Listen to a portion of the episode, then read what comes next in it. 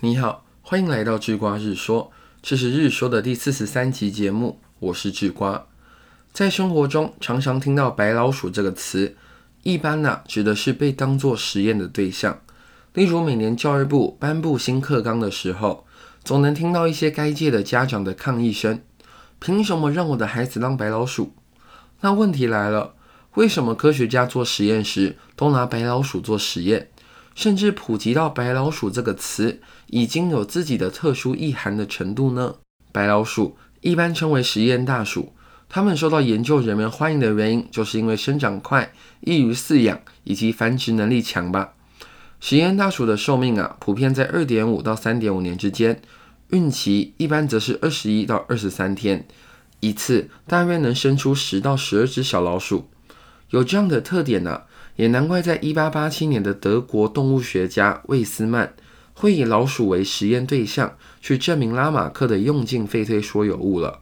如果养一代老鼠需要十到二十年的时间，估计当年魏斯曼也不会去使用老鼠当做实验对象。那白老鼠对于人类来说到底有没有价值呢？答案是肯定的。许多病理学、行为科学以及大脑神经的研究，到现在都还是需要让白老鼠当研究对象。可是这种价值对白老鼠而言有意义吗？似乎没有。这种价值只让白老鼠成为一种在为了特定目的下被圈养的物种，而且啊，时常得让个别的白老鼠面对特别残忍的情况，例如解剖、溺死，还有大脑被插入电极等等。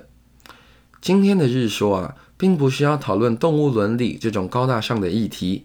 而是想借由白老鼠来类比一下生活中的某些人。现在太多的成功学内容强调做人要有价值，或是工作时要确认自己的工作内容对公司是有价值的。但有些时候啊，拥有价值是会害死人的。据瓜拿岳飞来举例，就是精忠报国的那个岳飞，他的价值可高得吓人吧？作为宋朝当时抵抗金朝的名将。打得金朝那是叫苦连天，金兵私底下都称岳飞为岳爷爷。金军统帅啊，更是说过“撼山易，撼岳家军难”这么恭维岳飞的话。但价值这么显赫的岳飞，却被连续十二道金牌召唤回朝，最终啊，被秦桧等人以莫须有的罪名杀害。岳飞被杀害的原因。一般大家都认为是宋高宗不希望二圣还朝，而秦桧作为奸臣陷害了岳飞，但事实却不尽然如此。从宋朝开国的历史来看就很清楚了，宋朝是由赵匡胤黄袍加身后开创的。